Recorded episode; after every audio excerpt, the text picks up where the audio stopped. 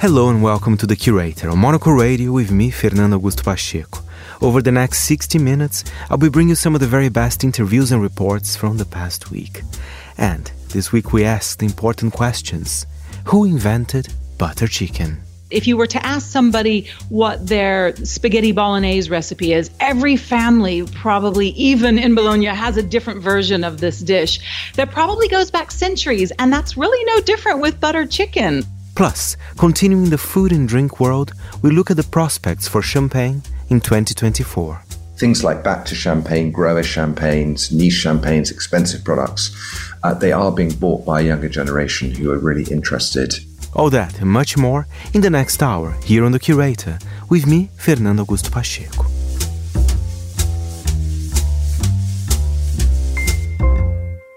Hello and welcome to The Curator. We start the show in Canada, looking specifically at transport safety in the country.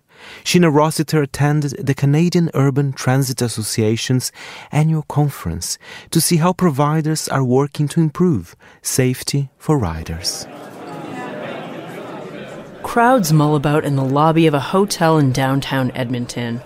All these people, well, they're here for the Canadian Urban Transit Association conference conversations are being had on some of the biggest issues facing transit across the country. And they're wide ranging from getting ridership back up to pre pandemic levels, to filling the revenue gap, to keeping services running, and figuring out how public transit can work alongside housing as Canada suffers an affordability crisis. But what's more pressing right now is safety on transit. I would say a lot of the complexities really came during the pandemic. That's David Cooper, the principal and founder at Leading Mobility. He wrote the national transit safety recommendations that were released on Parliament Hill in Ottawa.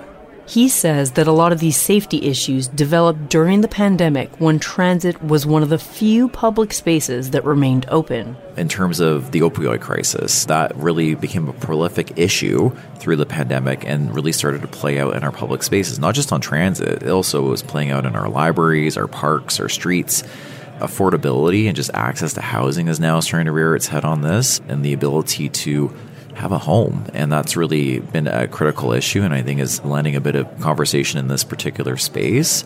And just general, like people have not been in good places during the pandemic, and we're seeing some concerns and complexities when it comes to mental health. One of the things with public transit, which is a great thing about the value of public transit in your community, is that we are a safe space. We don't turn anyone away. But at the same time, with being a safe space, people will come to our space too. And then we have these complexities at hand we don't have the expertise to really address them, but we have to own the issue and work with others to help solve it. So, just how serious are safety concerns for Canadians? Let's just look at the numbers. According to a poll conducted by the market research company Ipsos, 27% of Canadians say that they don't feel safe taking public transport alone. In Toronto, the country's largest transit system, where about a million riders take the TTC services per day, that figure rises to about 44%. 31% of those polled say that they're more aware of their surroundings while taking transit. And the concerns aren't unfounded. There have been some violent incidents that are hard to ignore. Last year in Surrey, part of Metro Vancouver, a 17 year old was stabbed to death on a city bus. In Toronto, a 16 year old was killed in an unprovoked stabbing at a subway stop. A midday shooting happened on a Calgary city bus. A recent arrival from Ukraine was stabbed at a bus stop in Edmonton. Still, many leaders in Canadian transit, like Carrie Houghton McDonald, branch manager for Edmonton Transit Service, insist they are working to make the services safe. Transit in Edmonton has been here over 110 years. We confidently, reliably move people across the city for very essential reasons. So I hope that people can see past these isolated, awful incidents and remember that we've been there for them. These incidents are shocking and catch the public attention, but among the over 200,000 riders that use Edmonton Transit Service, or ETS, during weekdays and the nearly 90,000 passengers on the weekends, the majority people get to their final destination safely. Post pandemic, Canadians do interact with transit differently. So transit agencies have had to rethink things. The city of Edmonton has now put 100 peace officers in place to patrol transit stations. Seven different teams are doing proactive outreach for assistance, and a $5 million grant was given to ETS to do traditional targeted measures with the likes of safety information boards, among other strategies. As Carrie Houghton McDonald puts it, lots of steps are being taken to go beyond issues that are just found on transit because I think it attracts disorder. And I think we'd see knockoff effects where we'd see less disorder. When I say disorder, it's things like property damage, it's vandalism, it's all the little things that just detract and kind of make the space seem like it's not suitable for everyone to be moving through the space to catch their train or their bus. So we have a lot of extra effort in terms of cleaning, in terms of repairs. But I think if we can get to that kind of root cause and provide people with the right social supports so that they're not drawn to transit facilities, we'll see a great improvement. Across the street from the hotel hosting the Canadian Urban Transit Association conference, the City of Edmonton's new low floor urban style LRT train is up and running, and conference goers take a field trip. All right, uh, tour participants, we'll get off the train. We'll probably go out this way here. As the new busy Valley LRT line snakes through traffic, our guide for this tour, Christian Thiel, explains how the new LRT line is working in conjunction with the city's new zoning bylaws and how transportation is part of the city's long term growth plan. While moving people is a primary purpose, they really want to use this as a tool to drive change in land use and help the city densify and help the city on its journey to becoming a city of 2 million people. Still, riders are concerned about safety. This is a Valley Line train to 100 seconds. On the train platform at the new Davies station, I meet Sheridan Brown. She's in her early 20s and she uses transit to get around the city. She shares what it's like riding transit in Edmonton right now. There can be like a presence of like a heavy presence of, um, I would say, how do I describe it? Um, she takes a moment to gather her thoughts and gives a diplomatic answer. A lot of interesting people at different transit stations. So it can feel a little scary, and then sometimes there's a heavier presence of like peace officers, police officers there, which makes you wonder what's going on. So there's that. I ask her what she would like to see to feel safer on transit. I think there should be intermediate programs that kind of reach out to the people that are roaming around transit stations that make other people feel unsafe. You know, if there is drug use somewhere, if there is just somebody who's going through mental illness or something, that there should be like a team to kind of like deal with that ever so often, just so we can kind of keep that out of the transit stations and get them the proper help and hopefully allowing other riders to feel safe. Also, I'd say asking the riders, like in general, what do you need to feel safer? Like just kind of having even like a public forum on that would probably be helpful. Back at the conference, there are discussions about some actions being taken to make transit safer in Canada's urban centres.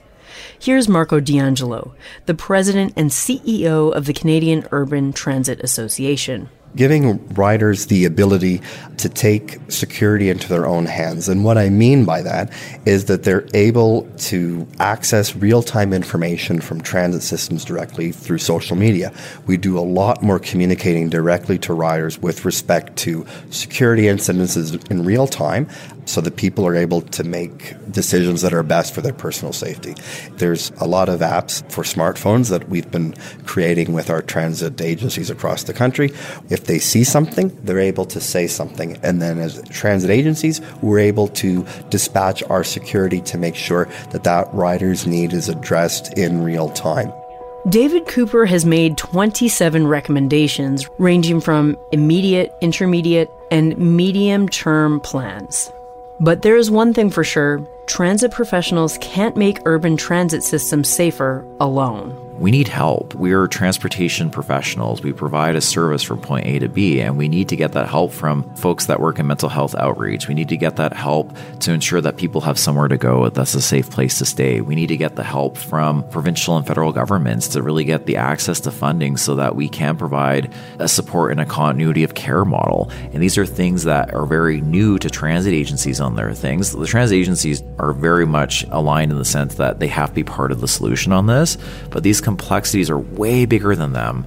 They're very emotional because it also rears the lens of people's thoughts on policing. It rears the lens of people's thoughts of how do you address addictions, public safety. And it is something that you do need a partnership based model and it's something where these incidents have really shaken a lot of people and also frontline staff. Like we talk a lot about customer safety which is very paramount but we have to ensure that our thousands of transit workers are safe day in and day out going to work. There's a number of different complexities that also occur in that space as well. Transit as it's always been is really about connecting people through our cities by having more people aboard. The hope is that it will ensure more safe rides the solution to make public transport safer for each Canadian city will look a little bit different. But the fact conversations are being had and incremental actions are being taken are hopeful steps for many transit riders. For Monocle Radio in Edmonton, I'm Sheena Rossiter.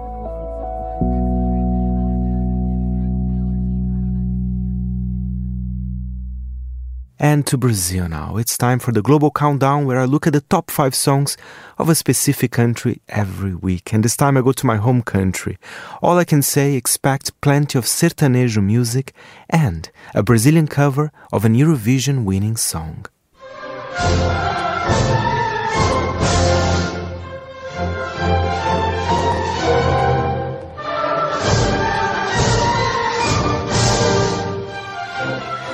It is time for the Global Countdown with our senior correspondent and curator of Monocle Radio's music, Fernando Augusto Pacheco Faye Keen eared listeners will know that that is the Brazilian national anthem. We are heading home for you. How long has it been? It's been a while. You know, of course, I know a lot about my country's music, but I want, you know, I like to differentiate with other countries. But it's time to look back, especially because I spent three weeks there. So, of course, I was listening to many of the upcoming tracks, uh, Chris, as well. Well, that's what I was also going to ask you. Kind of how much, how much when you are back there, do you listen to the music that is in the charts, or do you have kind of other favorites that you wish were in the charts? To be fair, I have no choice to some of those tracks because they were playing everywhere. They were playing parties in supermarkets. Uh, some of them are fun, but I have to say the the Brazilian music industry is vast. So perhaps some of the music I like is not in the charts. Remember, it's a massive country. It's very actually difficult to be in the top 50.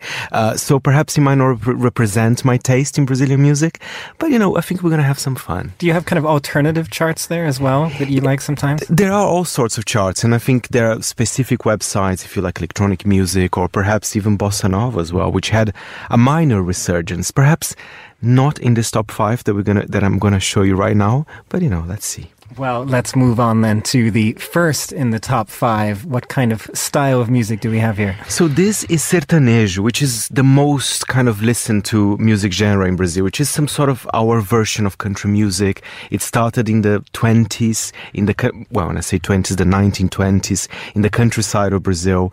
But the thing is with sertanejo, now it has like subgenres. Uh, so for example, the song we're going to listen now, it's part of the agronejo, which means people in the agro business, they're very ostentatious. Perhaps it's something you can dance to as well. So it's not your traditional country music, the one I grew up when I was a kid in Brazil. So it's quite interesting to see this kind of uh, changing. Shall we, sh- should I give you a little taster, Chris? Let's have a listen. And number five is Gusttavo Lima and Ana Castela with Canudinho.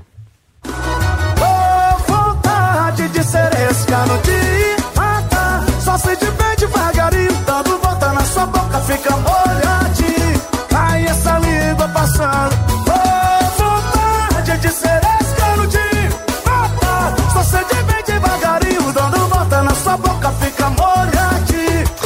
you can dance. It's country you can dance to. It's funny because I think I can compare that to my Austrian sort of folk music, which also Yes. used to be much more sort of softer and just traditional folk, and then because of après-ski and all of that, has gone very dancey, which is very similar to this. Absolutely, and the lyrics are a bit silly. Oh, I wish I was that little straw and satiate my thirst slowly, going round and round in your mouth, a little wet.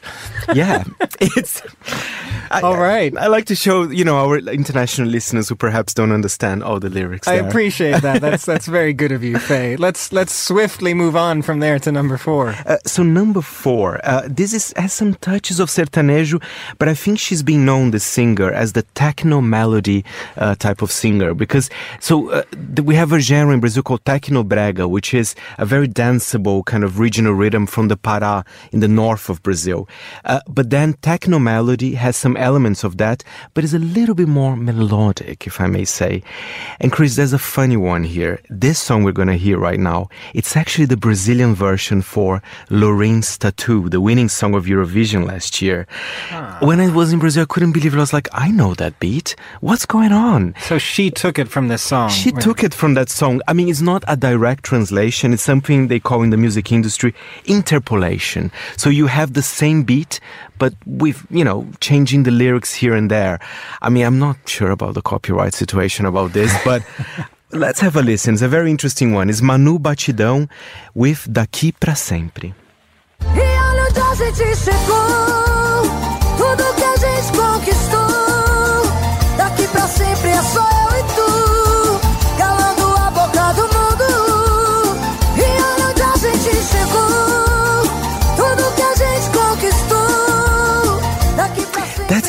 Fascinating. You know, me as an Eurovision obsessive, to one of the most listened tracks in Brazil is actually a version of the the winning song. So it's all very interesting. I, is there going to be a copyright battle? Is the one question there that I definitely would have. The other one is just that doesn't sound like techno at all, frankly. Yeah, it's not techno, but uh, I don't know. They, they Melodic say techno. techno. Melodic techno, exactly. I mean, Which is better because, frankly, I hate techno personally. See, so I'll take that. We love inventing names for, for genres, actually. Well, talking about number three, actually, you have to be patient with me because there's so many artists in this track, but I want to mention all of them. So give me a minute there. I'll, I'll, I'll, it's long, okay, guys? So it's DJ GBR, IG, Ryan SP, PH, Davi, uh, Lucky, Don Juan, Cadu, GH do 7, GP, Traplando. Clearly, none of those are get top billing. Is that, Oh, is that what you're saying? And the song is called Let's Go 4. Shall we have a listen, Chris? Let's go for. Relacionamento não se encontra por aqui. Let's go, baby. Let's go, baby. Não queria antes quando a vida não andava. Relacionamento não se encontra por aqui. Ah, coração fechado e fechado tá minha cara.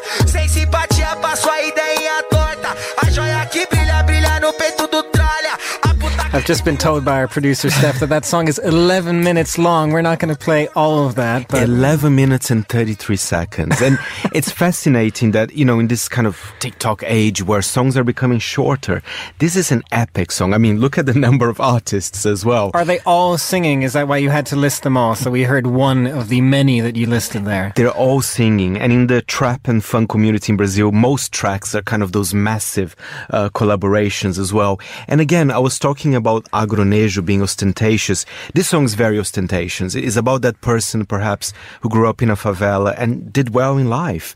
You know, so apparently it's the four, there's four letters that matters to them. Marijuana, women, music, and money. I mean, that's not me saying that's the, the artist That's there. the Let's Go For right there. Exactly, There go. exactly.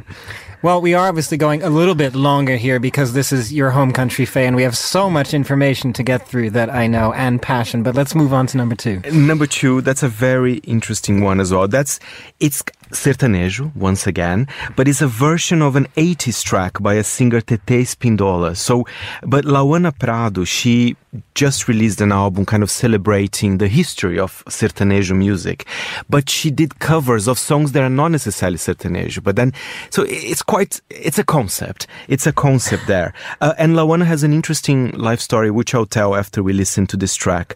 Let's hear Lauana Prado with Me Leva Pra Casa, escrito nas estrelas, Saudade. Caso do acaso bem marcado em cartas de tarô.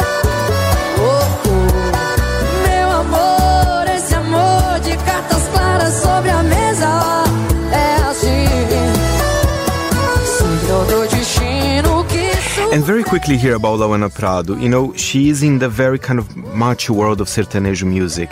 But besides, of course, being a female artist, she's also a lesbian. Uh, and, and she was saying, you know, I did feel prejudice in this community, but now it's getting better. So it's good to see that in such a genre which was associated with men, now we have Lauana Prado there. So it's good, good, good moves there in the in, in a music. traditional genre, and that was definitely a more traditional folky song, I would say, from that genre, I assume. Exactly.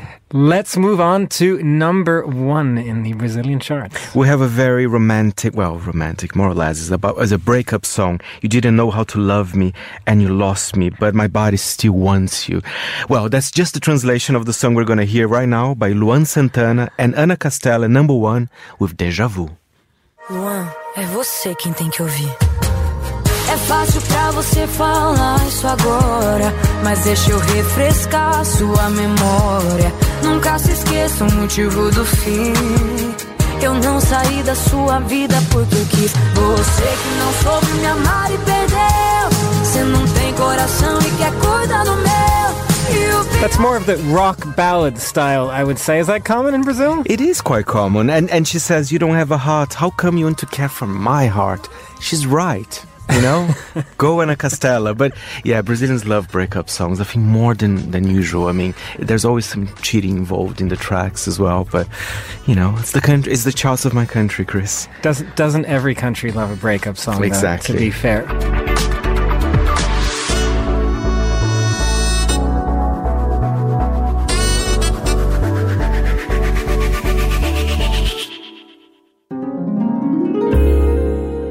You are listening to The Curator with me, Fernando Augusto Pacheco.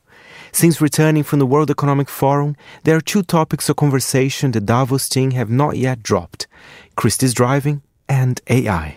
In a desperate bid to drown one of those subjects out, Monocle's studio director has summarized all you need to know about the future and safety of artificial intelligence as heard on the streets of Switzerland. Attending my first World Economic Forum annual meeting in Davos this year, I expected the small skiing town to be abuzz with appearances from heads of state and talks on democracy, sustainability, and security. But walking down the promenade, it quickly became clear there was only one topic tripping off lips into eager ears artificial intelligence, and, to a lesser extent, blockchains. Standing in one spot, I was surrounded by signs emblazoned with names and phrases like, This is Enterprise AI, Being AI First, and Blockchain Central Davos. Behind me stood the newest and busiest of the hubs, the inaugural AI House. Despite it being one of the physically largest venues on the street, getting inside was often a great task. The panels were fully booked a week ahead, and the ground floor bar space was always heaving with people networking or watching presentations. The curator, Hannah Brahma, explained what sets AI House apart from all the other tech hubs. This is really a technology that's going to impact us all. And making sure that there is enough like representation and that people can kind of interact with a topic that's going to significantly impact and touch their lives. And that's why, for example, like you said, it's hard to get into the ground floor, but that's also because we keep it open to the general public, and that's important to us. With the words significantly impact their lives echoing around my head, I thought of recent headlines extolling the dangers of the technology, the warnings of AI dismantling democracy, sowing lies and division, not to mention outskilling us in almost every industry. But this wasn't some sort of doom and gloom fest. Rather, it was an education of the lesser known but equally important virtues. I suppose the Luddites of the Industrial Revolution were valid in their concerns over its impact on their lives in the short term, but when you look at the way it changed the broader world, perhaps disorder does always bring progress. Charles Adkins, newly appointed president of Hedera, a digital public ledger platform, explained to me how we are entering into the third revolution of the internet and how tools like blockchain and tokenization are steering the way. Web 1 was really kind of publication. You could create a web page, you could write essentially an online newspaper, an online magazine. The second was people could interact with each other. So Web 2 was really kind of that social revolution, mobile revolution where now you have applications where we can send messages to each other. I can post my own content. And then Web 3 is you can still do the reading, we can communicate, We can write our own content, but now we actually have ownership of that content. Artists, for example, you see this a lot with NFT projects. They'll create artworks and they'll put those on a marketplace. They sell those artworks and then they receive, you know, the value from that.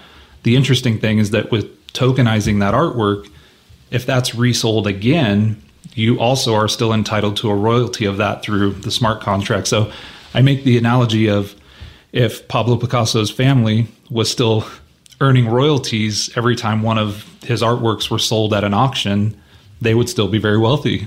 But unfortunately, somebody buys that original artwork. If it's passed to a secondary market, that family never receives any of that benefit ever again. And while a lot of that might not be relevant to everyone's life, Rasmus Rothe, co founder of Merantix, an AI investment platform, divulged just a few applications they're invested in that will have a positive impact on us all. One of our companies, Vara, is using AI to detect breast cancer, and it's already running close to 70% of cancer screening in Germany and many other places. And finds much more cancers and much quicker than any doctor. So really has a positive impact because when, when it's detected early, it's curable. It certainly sounds enticing. And surely that's what revolutions are all about ensuring accessibility to the masses, not just a few. As nice as all this sounds, however, we can't just trust that developers are going to always have our best interests at heart. There has to be a legal framework in place. But how do you regulate something that oftentimes isn't tangible and cannot be confined within dotted lines on a map? Kai Zenner, digital policy advisor for the MEP Axel Voss, is part of the team writing the EU AI Act. This is a problem that the European Union struggles for years with. We have the things that in the mindset of many policymakers in Germany, for example, but also in Brussels, data flows are stopping at the border. Like you indicate, it's not the case. But what the EU is always trying to do is, uh, let's say, to have at least for the internal market, so all 27 member states, a kind of common set of rules. Even though in the digital field, um, those rules are often more principle based or a little bit high level because of also what you said. Digital is something fluid, it's something that is changing, especially AI. It's something that can evolve because of different or new input data. They are creating different output and so on and so on. But Rasmus worries that we may already be going too far with regulation. And it seems that, despite being involved in the creation of the EU AI Act, Kai might kind of agree going as far as to call the work in progress a compliance monster. Yes, this is indeed one of my major concerns. One of the downsides of the negotiations was that there are a lot of very vague and sometimes also contradictory and overlapping text uh, passages uh, with other legislation and so on. And my fear is that especially smaller market players, SMEs, startups, they will often struggle to have really legal certainty if they want to bring one of their products or services services on the market because there is then maybe Article 10, which is for them completely unclear. It doesn't now apply to me in all instances, what I need to do, etc. pp. If standards are not there, because standards could be the way out of that and could deliver the necessary uh, specifications, then I think a lot of those smaller companies are rather doomed and they are having the decision either we are not innovating in AI we, because it's too risky or we are buying very expensive uh, certifications, third-party auditing from Deloitte, Ernst Young, and all those companies, which of course want to have money for that. And this would then raise the production prices quite a lot, and again would force probably a lot of market players out of the market, which in the end probably has one big winner, which is US big tech uh, firms. They have the money and everything. Perhaps the Luddites had a point. After all, the technology that led Britain to the Industrial Revolution has ultimately led to an era of fast fashion and slave labour. But while nobody here has a crystal ball to see how all this will turn out, it seems that everyone is intent on not letting history repeat itself. For Monocle, at the World Economic Forum annual meeting in Davos, I'm Christy O'Grady.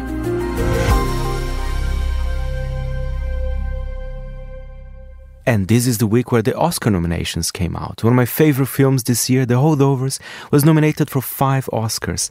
I had the pleasure to interview the film's director, Alexander Payne. The film is set in the 1970s. It follows three lonely people at a New England boarding school over a winter break. Mr. Hunham. Hello, Mary. I heard you got stuck with babysitting duty this year. How'd you manage that? You know, he used to be a student, right? Yeah, that's why he knows how to inflict maximum pain on us. I thought all the Nazis were hiding in Argentina. Stifle it, Tully. Filmmakers are always just looking for a decent premise. I just need a hook on which to hang the meat of the rest of the film. About a dozen years ago, I was at a film festival and caught a little known Marcel Pagnol film from 1935, which had the same essential premise, not the same story at all. The, the stories are in, go in wildly different directions, but the premise was good. And I left the cinema thinking, oh, that's a good.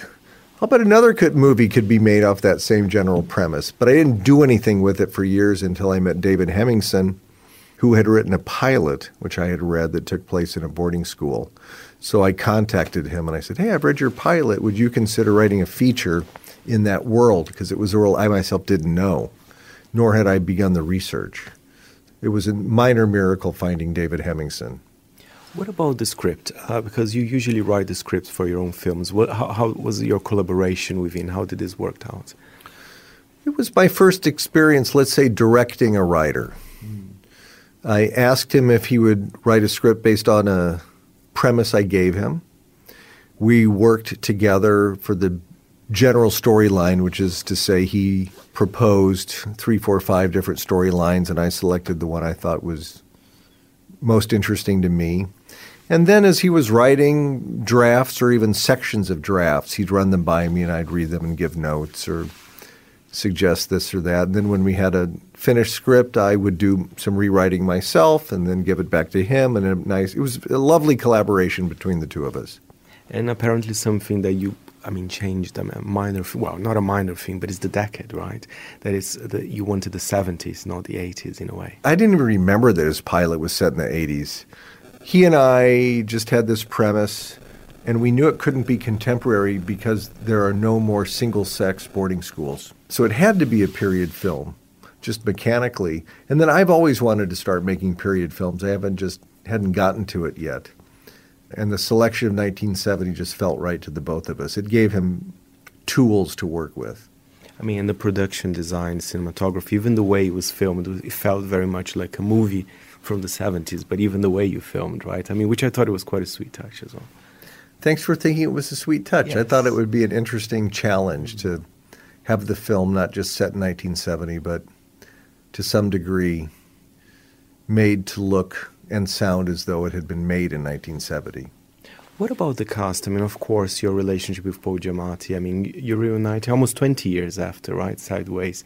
But what about the others? I mean, of course, Da Vinci have, she had an amazing performance. But one thing I was surprised, I just want to mention his name's right, Dominic Sessa. Is it true that's his first time on screen? That's unbelievable. He had never even been in a short film before. That's crazy. This was his first time in front of a camera. But he was already, I mean, at his level, an accomplished actor. We found him in a high school, indeed, one of the very high schools where I shot the movie. So he was a star in their drama department, was applying to acting programs at universities. So that was his path, is his path. But I just feel very lucky to have found him. And what about Paul? How was it to reunite with him after 20 years, more or less? Ever since the last day of photography on Sideways, I'd been wanting to work with Paul again and he with me. And so it finally happened.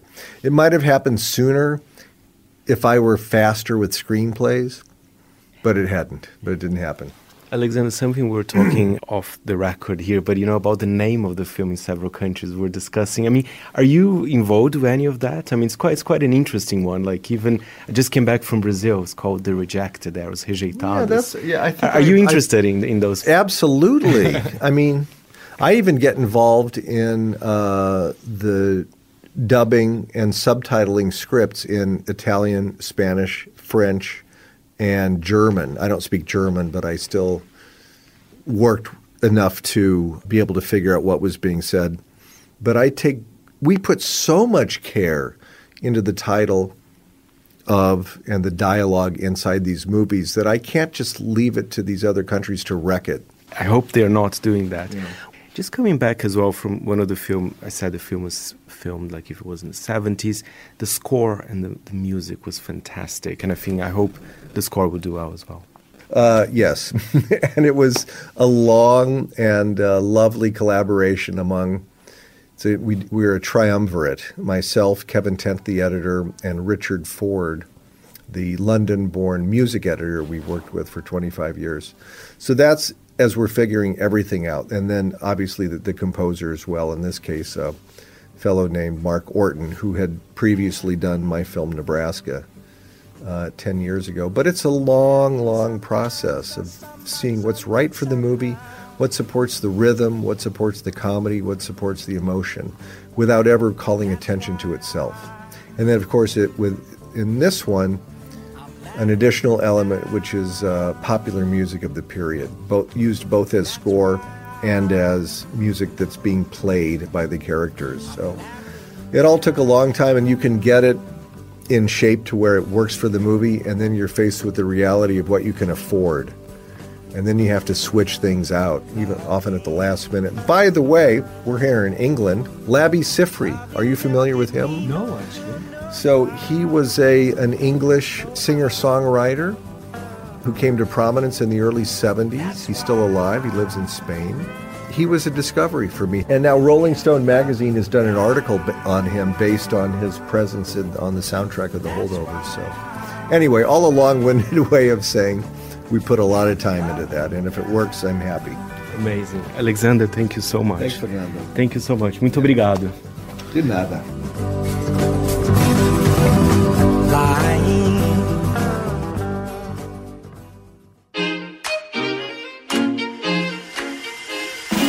UBS has over 900 investment analysts from over 100 different countries. Over 900 of the sharpest minds and freshest thinkers in the world of finance today. To find out how we could help you, Contact us at ubs.com.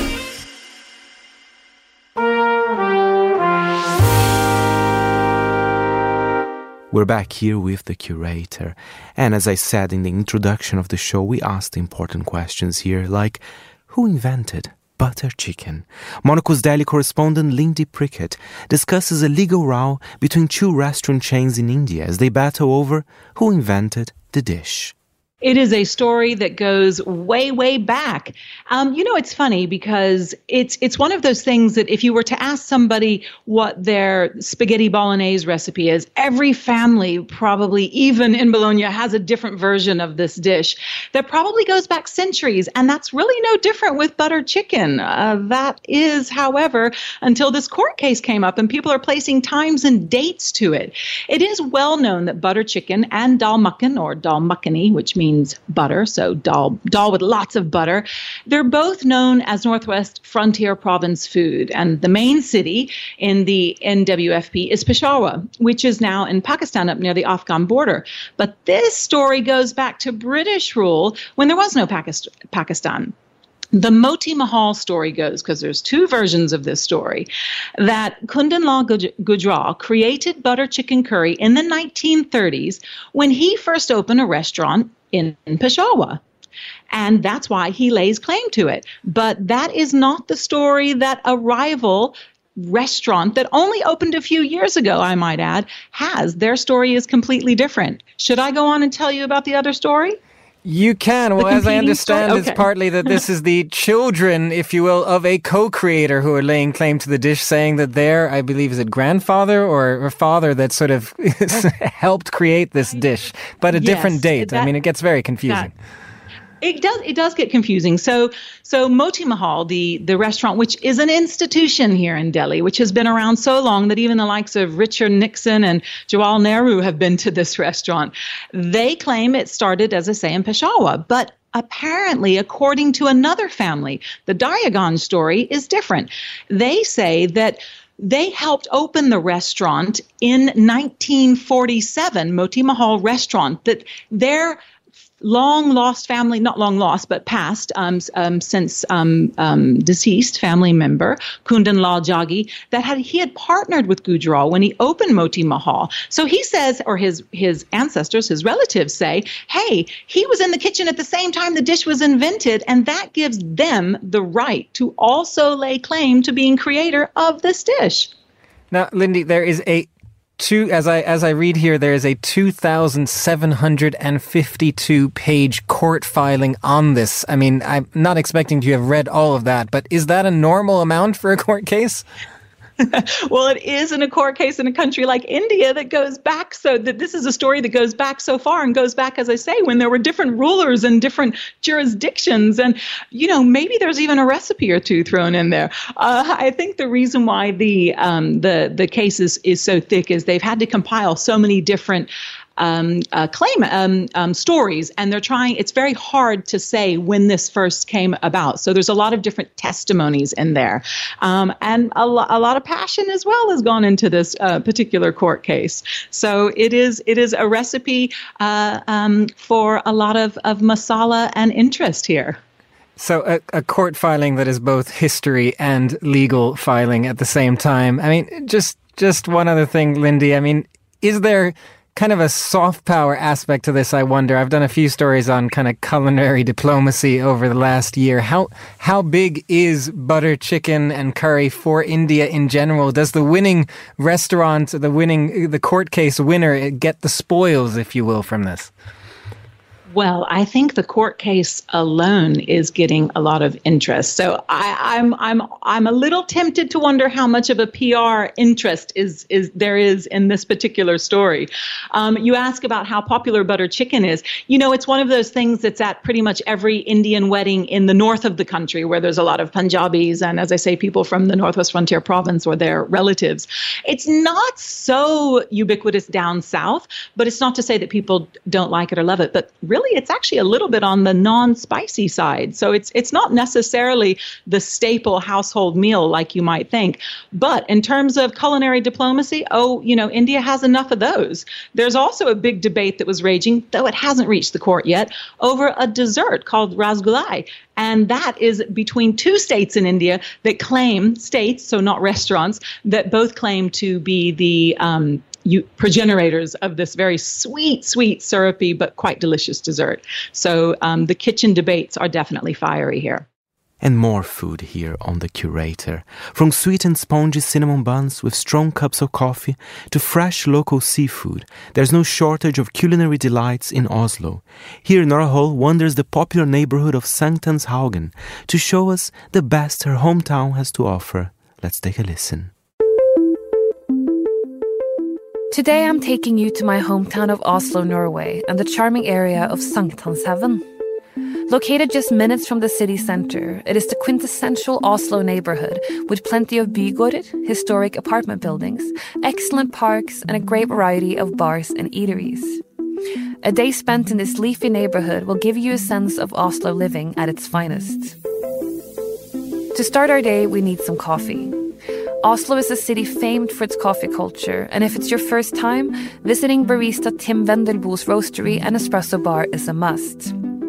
However, for a local cup at Sankthanshaugen, the Italian-inspired Java coffee bar is a great shout. Order a cortado or another espresso-based drink, and if the weather permits, grab a seat outside for the perfect people-watching spot. You can also pick up a selection of baked goods, including a skillingsbolle, the Norwegian version of a cinnamon bun sprinkled with sugar and cinnamon on top. If you're in the mood for a stroll, take the cup to go and explore nearby Sankthanshaugen Park. The park is built around a hill which is worth climbing any time of the day to enjoy amazing views of the city. A few streets down from the park is the bar and cafe Rouleur. Seemingly always busy, this local favorite is a great spot to both start and end your day with coffee served during the daytime and drinks on offer in the evening. The space also serves as a bike rental and repair shop, and they arrange bike tours of Marka, the large forest area surrounding Oslo, giving you a chance to explore what truly makes the capital unique as a city. If you're not a keen cyclist, you could hike in the Marka as well, or personally, I would recommend a swim in the Oslo fjord as a great way to enjoy the close proximity to nature. Grab another strong cup of coffee for your adventure and pair it with a Norwegian waffle. The heart shaped buttery pastry can be found at most local bakeries and kiosks around town. Bonus points if you have your waffle topped with a traditional treat that is brown cheese. A caramelized cheese made from the whey from goat's milk. It can seem off putting to the uninitiated, but the sweet flavor and creamy texture works perfectly on top of a warm waffle or any baked good. If it's too much for the palate, try the much loved hiking snack Kvikk Lunsj instead. A chocolate bar much similar, but far superior to a Kit Kat. Safely back on asphalt, once you return to Sankthanshaugen, not far from Rouleur, you will find Merkur Bar. Tucked away on a quiet residential street, this Japanese inspired bar specializes on natural sake as well as natural wine. With original dark wooden interiors from the 30s and 40s, and lamps providing a yellow hue that sparks associations to its namesake planet, it serves as a great atmospheric spot for a drink.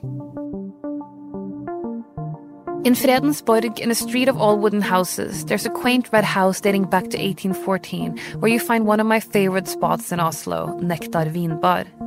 This cozy wine bar has a menu that focuses on small or family run wineries, but as exciting, if not more exciting than the excellent wine offering, is the selection of snacks and dishes you can order along with it. Fried chicken, pork terrine pressed in house, and a selection of Norwegian cheeses are all tasty bites, but the standout dish here is the anchovy toast. Nektar's version with shaved fennel, aioli, and pistachios offers an exciting flavor combination that really hits the spot. Their version of a mac and cheese is another menu highlight I would recommend. It has become a bit of a cult dish in Oslo, with layers of leek and cheese sourced from local farmers.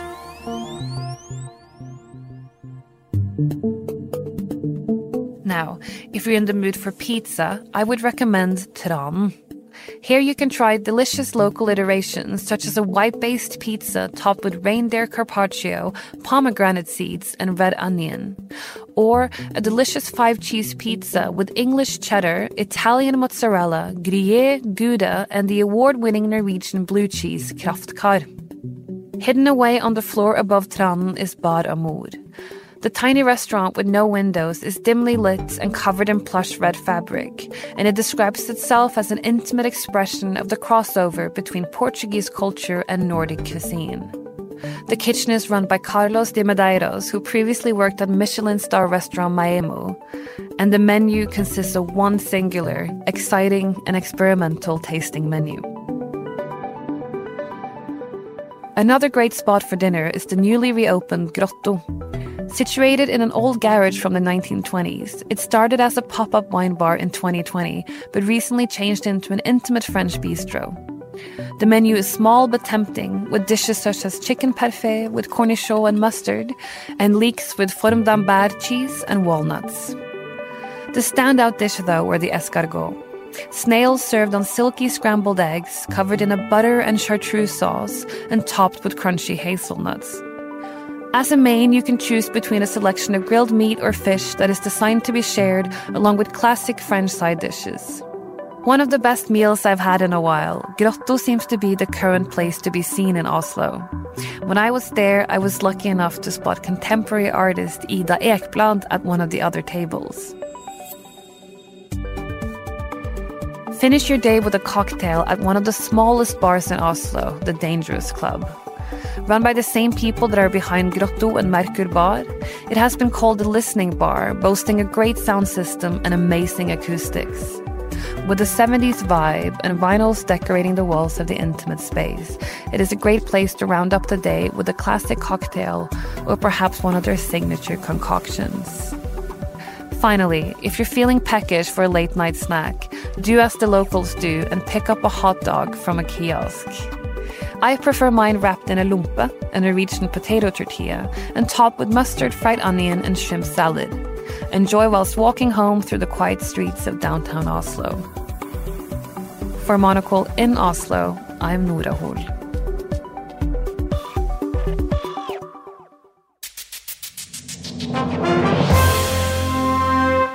You are with the curator, our weekly highlight show here on Monocle Radio. We head to Paris from Maison Objet now, and this time we meet South African designer Yaniv Chan, as well as Kevin Frankental, co-owner and creative director of furniture brand Lemon.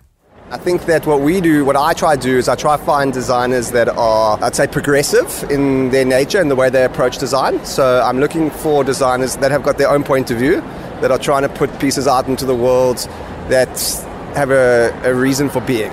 Because I think what happens a lot of these days in design is someone sees something, it is on trend, or maybe, and they say, oh, let me do a version of that, or let me do a different material. We're trying to bring things to the world that are unique with our point of view. It often comes, I'll say to you, Nev, I'm looking for a new sofa for my house. Let's work on something together, something that's comfortable. And then I'll design it for my house and what makes me comfortable. And I think that's the kind of whole organic approach. So, do we, will we find a lot of your own furniture in your own home? Well, absolutely. You have to, you really have to live with the stuff. We have a lot of kind of house parties which tend to get wilder and wilder the longer we're in Turin. You've got to see how things wear with a glass of wine on them, with all the practical side of the beautiful kind of things that create and design. I think another huge thing about our design process is the nostalgic element. A lot of the pieces here are all reminiscent of a childhood memory and then retranslated into something modern and something contemporary. What we often say to ourselves is the world doesn't need another chair. Why does this piece have a reason for being? We scour the internet and we scour first dibs and see if there's anything like that prior to actually making it. And I think that makes the process much more fun and Uh, I'm curious as well. We sort of talked off air about the fact that you've got production in all different parts of the world. Is that dictated by the fact that you're looking for the best people to work with as well and not hamstring yourself? What we've found is that we don't work well with factories that mass produce. We work well with smaller, generally family owned type of production facilities where the relationship is strong because we don't like to bounce around. We don't have a massive sourcing team, so we, we look hard to find the correct factory for the product that have the correct artisanal skills that we can design with them over time the factory has got to play such a big part because there's so many ways to make something. And it's a collaboration. It can be a long-term relationship. We find soft seating, for example, brilliant in the UK, marble brilliant in Italy, woodwork amazing in South Africa. So it really depends. I'd rather find the right factory for the product. It's challenging, but most importantly is we become friends with our suppliers. When you're you're designing, are you thinking about those those factories or where those craftspeople are going to be, or is it uh, something that comes after? At first, we weren't thinking at all, and I think that's really what challenged us, and especially with our wooden pieces. We kind of thought all the best wooden pieces come from Scandinavia and whatever, and then we kind of tapped into this uh, Cape Malay world of the, the craft that the Cape Malay people brought to South Africa, and they brought this huge woodworking talent which has been passed down from generation to generation, and that's something that we were able to discover through this process, but we did certainly design the piece first prior to actually going on that voyage. I think that we've learned a lot by making. We've made a lot of expensive mistakes. Neither of us are industrial designers, so which I think is actually a good thing. We understand design. Yaniv's an interior designer. I'm a graphic designer, but as we make, we've learned how things work, and we spend a lot of time in the factories.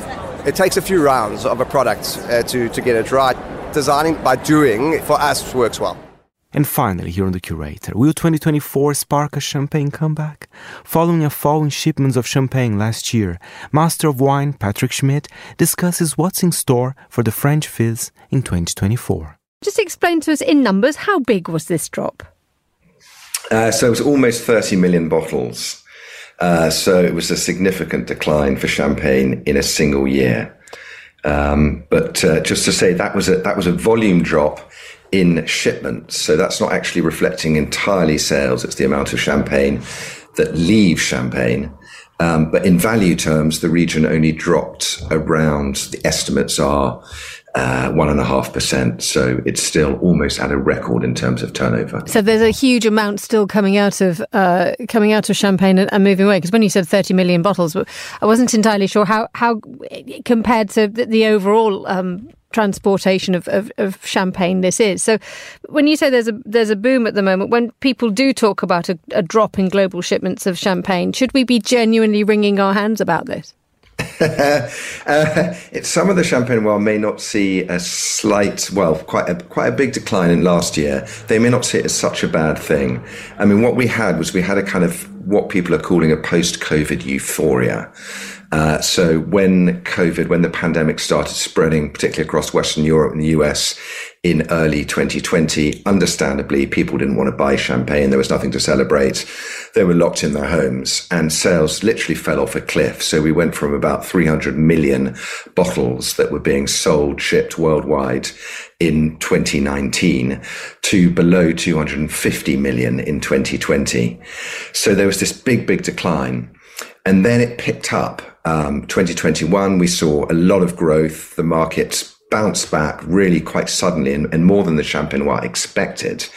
And we were shipping, the region was shipping 320 million bottles. And they thought, wow, this is amazing. Is it going to continue? 2022, all the markets were, were opened up and champagne is really consumed globally. And we had yet more growth on top of the growth in 21 and champagne reached an almost a record level where it got to 326 million bottles. And if you speak to the producers there in 2022, they're all looking at this growth and thinking, when's it going to end? This can't continue. And also they didn't have the supply for it to continue because champagne is a fixed area. They can only make so much. So they were sort of sitting on their seats. When's it going to happen? When's it going to happen? And 2023 last year is when it happened. But actually what happened in the first six months of 2023, things looked all right. People were still ordering champagne and the champagne was saying, well, there's a bit of a decline, but it's not too bad. Uh, it's going to be a soft landing. And then the second half of the year, things really fell away quickly. And I think there are a lot of number of reasons for that. One is cost of living. Price increases have been really large on champagne, uh, in line with other goods, but but particularly with champagne because it's on top of already a high base price. Uh, and then consumer confidence. And I think November was a really bad month for shipments of champagne. And I think people aren't saying enough about it, but it could be connected with the Israel crisis. Um, and people just didn't feel like like clinking glasses at the end of the year. So, if we are not drinking champagne in the quantities that we used to for the reasons that you just described, are we just drinking less in a less luxurious manner, or are we switching to other products and other drinks instead that, that that keep the spirit up, but without those that price tag that you've just described? Yeah, I think that's. I think that's a really. I mean, people are generally drinking a bit less. Uh, they are being very careful about what they buy, and let's face it, you know, expensive booze and champagne is not a necessity. Uh, so yeah, I think they are. I mean, you know, one of the contenders to champagne, apart from not drinking at all, is things like fine rosé, celebrity-backed rosé. You know, in cool, sexy packages, beautiful bottles, pale pink and pretty, is doing very well. Uh, other sparkling wines are doing well, like premium cava is doing well. I'm seeing in the supermarkets um, from France, and English Sparkling. In fact, English Sparkling had a really good year in 2022, partly because there was a little bit of a shortage of champagne and prices went up a lot and there wasn't enough on the shelves, and people switched to other fine sparkling wines, of which our homegrown product is very much one. And that's all we've got time for this week's edition of The Curator. The show was produced by David Stevens and presented by me, Fernando Augusto Pacheco. Join us again next week, and thank you for listening.